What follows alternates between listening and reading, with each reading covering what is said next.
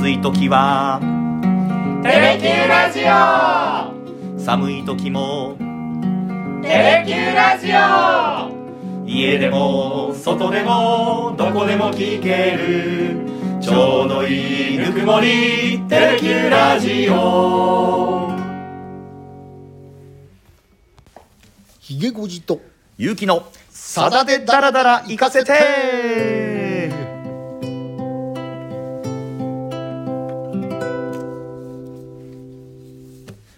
55回目の放送になります。よろしくお願いします。よろしくお願いします。いやー前回かかしやりましたけれども、はい。非常にこうしみじみとするいい曲で。で皆さんからもいただいたんですけれどもやっぱりこう放送で言ってたみたいに、うん。小学校の頃聞いてたのとで今ちょうど仕送りをする立場になって聞くのと、はい。やっぱこう味わい深いなっていうようなことを言ってる方もいらっしゃいましたね。そうですね。ね母親になった方がやっぱりね、うん、仕送りする立場になってはい、改めてこの曲を聴くっていうね、うんうんうんうん。それがまたね46年という歳月なんでしょうけどね、はい。あとそれからちょっとこれ驚いたんですけど私リアルタイム世代じゃないので、まあ、発表された頃は大ヒットというわけではなかったと思うんだけどっていう書き方されてる方がいたんですけどそうだったんですか、ままあ全くってことはないんですけどね、うん。うんうんあのいわゆるヒットチャートに入ってくる売れ方はしなかったあというかですそうですか、だからまあずーっと人気曲ではあるんですよ、出た後から、うんうんうん。特にあのさだまさしファンの,、はい。あのコアなファンの間ではね、え根強い人気があるんですけど、はい。じゃあ爆発的ヒットしたのかって決してそうではないっていうへえ。でも知名度ありますよねこの曲はね。さださんといったらかかしみたいな、いまだにね、うん。多分あの投票すればね上位に入ってくるぐらい、うん。あのさだファンの間ではね人気曲なんですけども、はいうん確かにね、そう言われてみるとビッグヒットにはならなかったですへえなんかこう代表曲の一つなのになじわじわとだからこう浸透していくし心にこう入っていったみたいな感じなんでしょうかね、うん。それでいうとねあの、さださんをね代表する曲の一つで「風に立つライオン」だってね、はい。決してそのビッグヒットしたわけではないうんですしね、まああのちょうどね20代の頃にあの雨宿りとか、はい。関白宣言とかね、うんうんうんああいうふうな爆発的にね、うん。ヒットした歌では決してなかったんですけどあも、ーむしろねあの、うん、いいあれそれに匹敵するぐらいね、はい。今もまああきちんと、うんうん。あの歌い継がれてるっていう意味では、はい。えー不思議ですねそういう,、ね、そういう見方をするとね。そうですよね、なんかこうコメントを見てはっと思いましたね、そういうことをね、さあ今回やる楽曲なんですけれども、はい。まあ、この寒い今の時期だからこうやっておきたいなって曲いくつもあってそうですね。の中からのチョイスということにもなりますけれども、まあ、まあ、す寒い歌ですね。いや捉え方によってはなんかこう違う意味に捉えそうな。楽曲が寒いわけじゃなくてね。はいはいはい、まあ冬冬だからこそね、うん。えーちょっとご紹介したいっていう歌。はいはい。ちょっと長いですけどね、うんうん。ちょっと躊躇してたんですけど、はい。やっぱねこの曲と、うんうんもう一曲、はい。うんまあね「風に立つライオン」もそうなんですけどね、うやん。っぱ自然うん。が一つのテーマでもある、はい。曲っていうのをね、うんうんうんうん。特にその自然冬海外はい。というテーあマらららららら。キーワードなんかいろいろ出てきましたよ今、ね。えーということで、はい。今日は、うん。ゆうきくんにはい。たっぷり歌っていただこうと思います。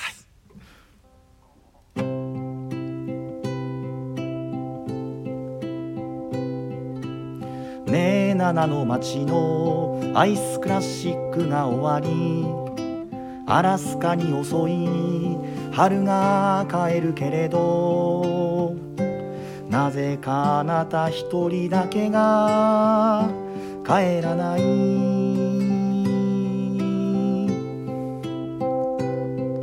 あなたが愛した北の大地にもユーコン川を埋め尽くしながら鮮やかな魚たちがすぐに帰るのに楽しそうに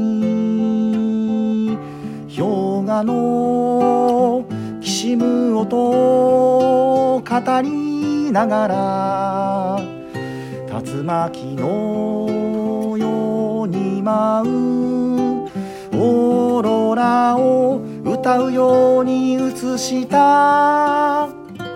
あなたは風のような物語を駆け抜けるように白夜の黄昏の光の中に帰っていた。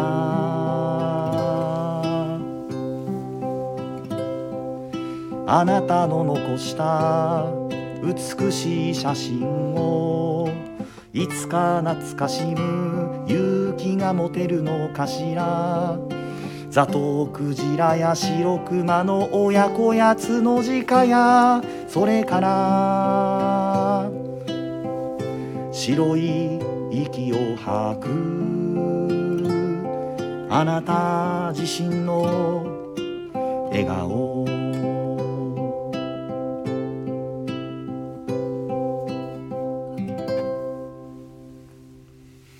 というという歌ですね。ネナナの街のアイスクラシック。海外の曲まあねアラスカが舞台になるんですけども、うん。これねあの1998年。はい。9月23日にリリースされました。さだ、さんのオリジナルとしてははい。24枚目うん。のアルバム「心の時代」うんいいアルにバム。えー収録されたはい「白夜の黄昏の光」っていうねうん。歌なんですけどもね、はい。これねあのさだファンの方よくご存知のようにあの写真家の星野道夫さんってねん。いまだにねあの定期的にはい。写真展が開かれるぐらいあこーの方のおまあ残した写真っていうのがね、現代人にも非常にもうなんていうか、強くこう感銘をね、うん。残し続けてる写真家なんですけどもね、はい。これあのこの方あの実はさださんと同い年なんですけどはいもはいはいはい。だから生きてらっしゃれば、うん。今70歳になだから残念なことにね1996年はい。の8月にね、うん。あのーちょっと TBS のね、うん。あのー人気動物番組だったはい「動物奇想天外」っていうね、うん。はい。この番組の撮影のために、ええ。あのロシアのねうん。カムチャッカ半島はいで、えーまあ、テントで、うん。えーまあ、撮影してた時に、ええ。ヒグマに襲撃されてね、ええ。亡くなるというね、はい。うんまあ、残念な亡くなり方をされて実はその亡くなった後にねうん。さだ、さんはこの星野さんの写真集うんはい「風のような物語」っていうね、うん。出会ってね、へえ。非常にそのまあアラスカを舞台にしたね、うん。この写真集、はい。もうほとんどねあの野生のね動物たちを、はい。まあ、撮った写真集なんですけれども、うん。まあ、これに感銘を受けてね、うん。ぜひあのこの星野さんのことを歌いたいっていうんでね、うん。あの奥様はい。あの直子さんっていう方にね、えー会いに行かれてですね、ええまあ、この直子さんからいろいろこう生前のね、はい。星野さんのおまあ、生き様とか、うん。撮影秘話とかをね、うん。お聞きになってこの曲をね、えーまあ、書き下ろされた、へえまあ、そういうういきさつがあってうん。生まれた楽曲なんですけどもね。あの一粒の麦もはい。まあ確かあの中村哲医師のえー。生き様に感銘を受けて作られたという感じでしたよね。だから生前はね、うん。あの直接お会いすることはなかったはわけですけどもね、うん。えーそういう意味では本当に、うんうんうん。まああー似たようなシチュエーションというかね、はい。作品を通じて、えーうん。その方に感銘の生き様に感銘を受けるっていうかね、はい。そして生まれたっていう意味では、うんうんうんうん。本当にこう似てるのかもしれないですね。うーん。これ歌われてるのは先ほどアラスカっていう話ありましたけれども、はい。まあ、ネナナの街のアイスクラシックが終わってアラスカに遅い春が帰るけれども、うん。なぜかあなた一人だけが帰らない、これ亡くなったっていうことをこう示唆する歌い出しになってますよね。そうね。うん。うん。ここに書かれてる歌詞が、まあ「あなたが愛した北の大地にも勇敢川を埋め尽くしながら、うん。鮮やかな魚たちがすぐに帰るのに」まあ、自然の描写ですよね。そうですね。オーロラが出てきたりね。そうん。の後ねザトウクジラとかね、はいはい。白熊の親子、ねうんうんうん。角鹿っていうね、はい。まさにまあ直子さんから聞いた話とうん。写真集に出てくるね、はい。あの星野さんが撮影したうん。野生の動物たちはい。というのを、うんまあさださんなりにねイメージして、えーまあつづらっていくというかね。はい。うん。うんまあ、だから直子さん目線ですからそのザトウクジラ白熊の親か角鹿やそれから白い息を吐くあなた自身の笑顔。っていう終わり方なんですね。うん。まあ非常にね、うん。静かな旋律の中でね、はい。ずっとそのアラスカのお舞台がちょっとこう目に浮かんでくるようなね、うん。形でやっぱりこう少しずつこううん。描かれていくっていうはい。うん。あれですね曲のオープニングもアルバムに入っているのはカシャカシャカシャカシャっていうね、カメラのシャッター音、あね、あのニコンなんですよね。ん。そうですか。えーん。あの星野さんが使ってらっしゃったのがあ。ニコン製のそういうことか。カメラだったらしいあえてそこでね、は。ニコンとキャノンとではやっぱりねシャッター音がね微妙に違うんですよ。へえ。僕らもねあの、はもう40年前ですけど、はい。新聞記者になった時にね、初めてニコンのカメラを買いましてね、ええやっぱりあのねシャッター音が好きでねへえ。僕はもう断然ニコン派だうわ キャノンよりもニコンが好きでずーっとニコンのカメラ使ってましたねへえ。そういうところの造形もあるとはちょっとおみそれしました。では長いので2番いきましょう。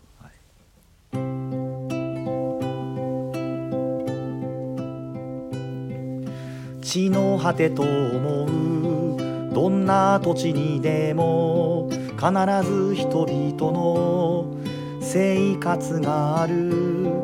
誰もがただ一度のかけがえのない命を生きてる。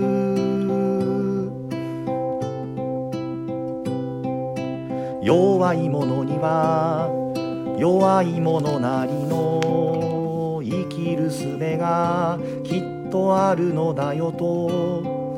あなたの眼差しはどんな時にも温かだった。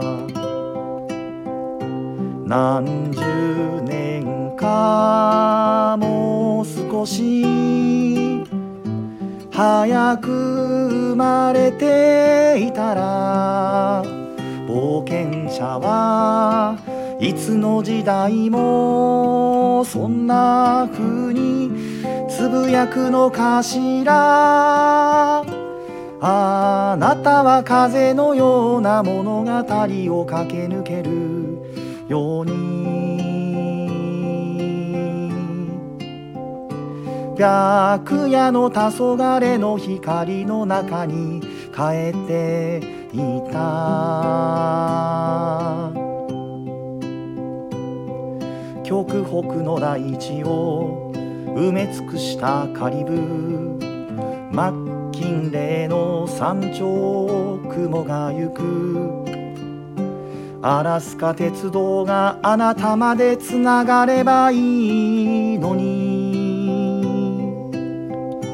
まだあなたは夢に来てくれない。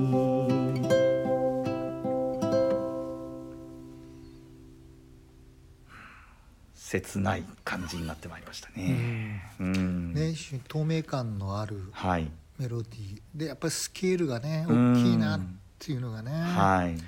カリブ・マッキンレーの山頂を雲が行くとかねまあこんな見てみたいなと思うような本ね当壮大なはい。風景描写ですけど、うーん。実はね、はいあのこの星野道夫さんっていうのはね、うんうんうん。写真家であると同時に探検家であり、はい冒険家でありしかもそれで詩人でもあったわけですね。ええすごい。でやっぱりね非常にエッセイ集っていうのもね、うん残してらっしゃってはい。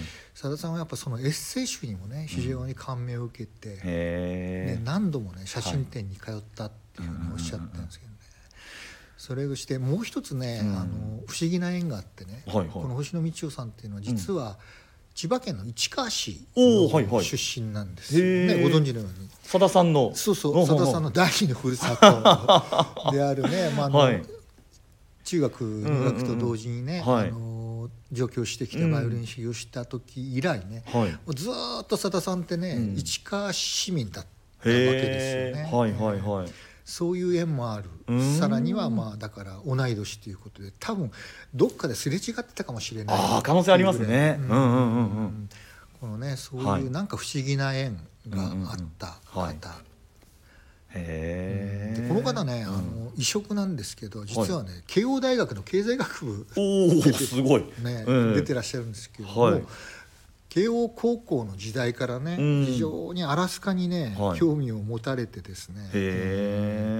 もう高校の時に実はね北米大陸に、旅行されてるんです。へあすごい。アルバイトもしながらなんですけど。で大学に入ってからはね、慶慶応入ってからは探検部に入ってね、うん、熱気球でねあの琵琶湖の横断やったりとか すごいな。最長飛行記録に挑戦したりとかですね。やっぱそうやって冒険家探検家っていうね、うんうんうん、思いもこうつなぎながらですね、はいはい、結果的にまあ写真家になっていった、まあ、冒険家である写真家になっていったそうですか、うん、非常になんかねもう10代の半ばぐらいからね、着々とやっぱりねこの写真集エッセイ集を残すための活動をしておられた。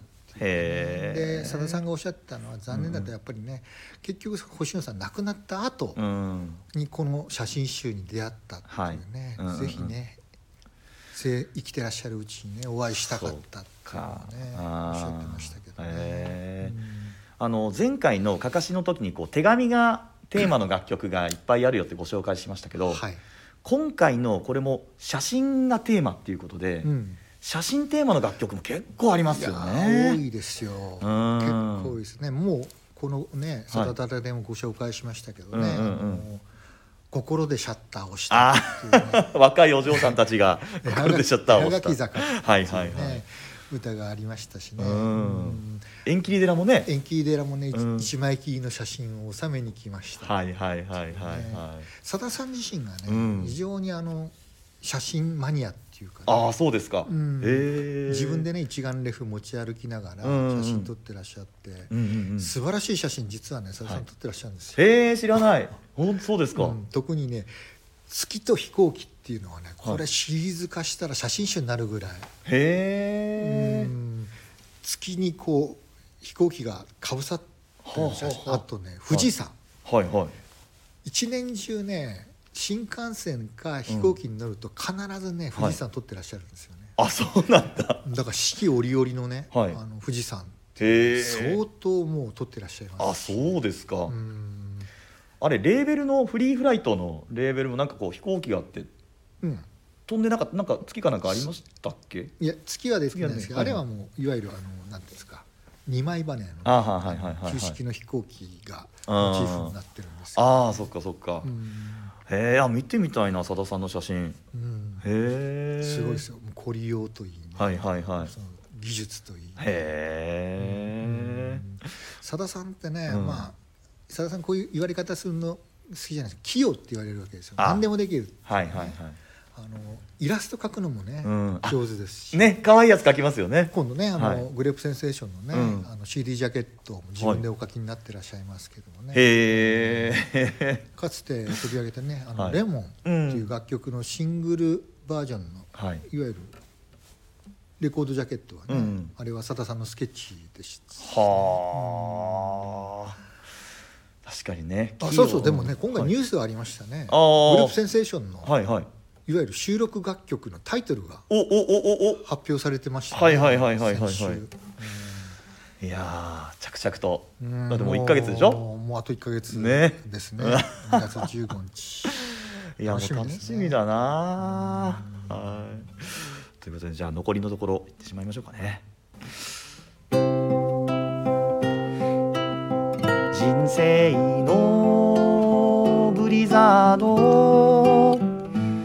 少しも恐れることなく自分とは誰なのかを知るために生き抜いてあなたは風のような物語を駆け抜ける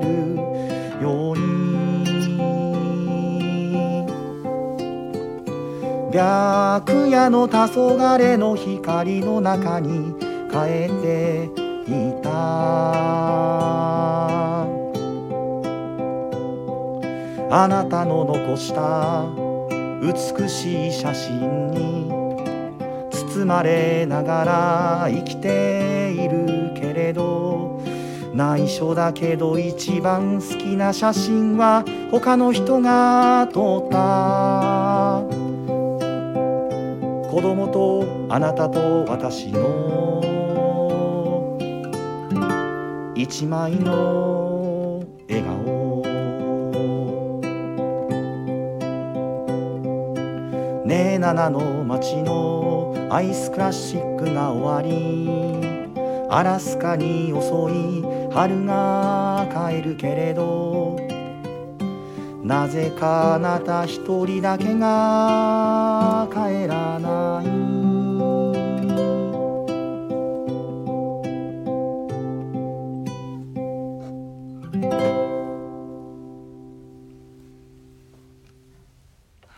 うん。なんか最後がまたグッときますよね。うん。これねねこれさださんの思いもこもってますよね。はい。なぜかあなた一人だけが帰らないっていううのねさださんの会いたいっていう気持ちがねここにこもってますよね、うーん。これですよね。こう一番好きな写真うんがこの星野光代さんの撮った写真じゃないっていうね、終わり方、うん。まあそれだけね素敵な笑顔なんでしょうね、うーんなんか生き様が透けて見えますよねこの歌全編通してこの星野光代さんの。やっぱりね、うん。この自然というね過酷な環境の中でね、うん。やっぱり冒険家としてね、はい、えー結局うん。自分とは誰なのかを知るために生き抜いてっていうね、あー。セリフがあったりとかね、はい。うん。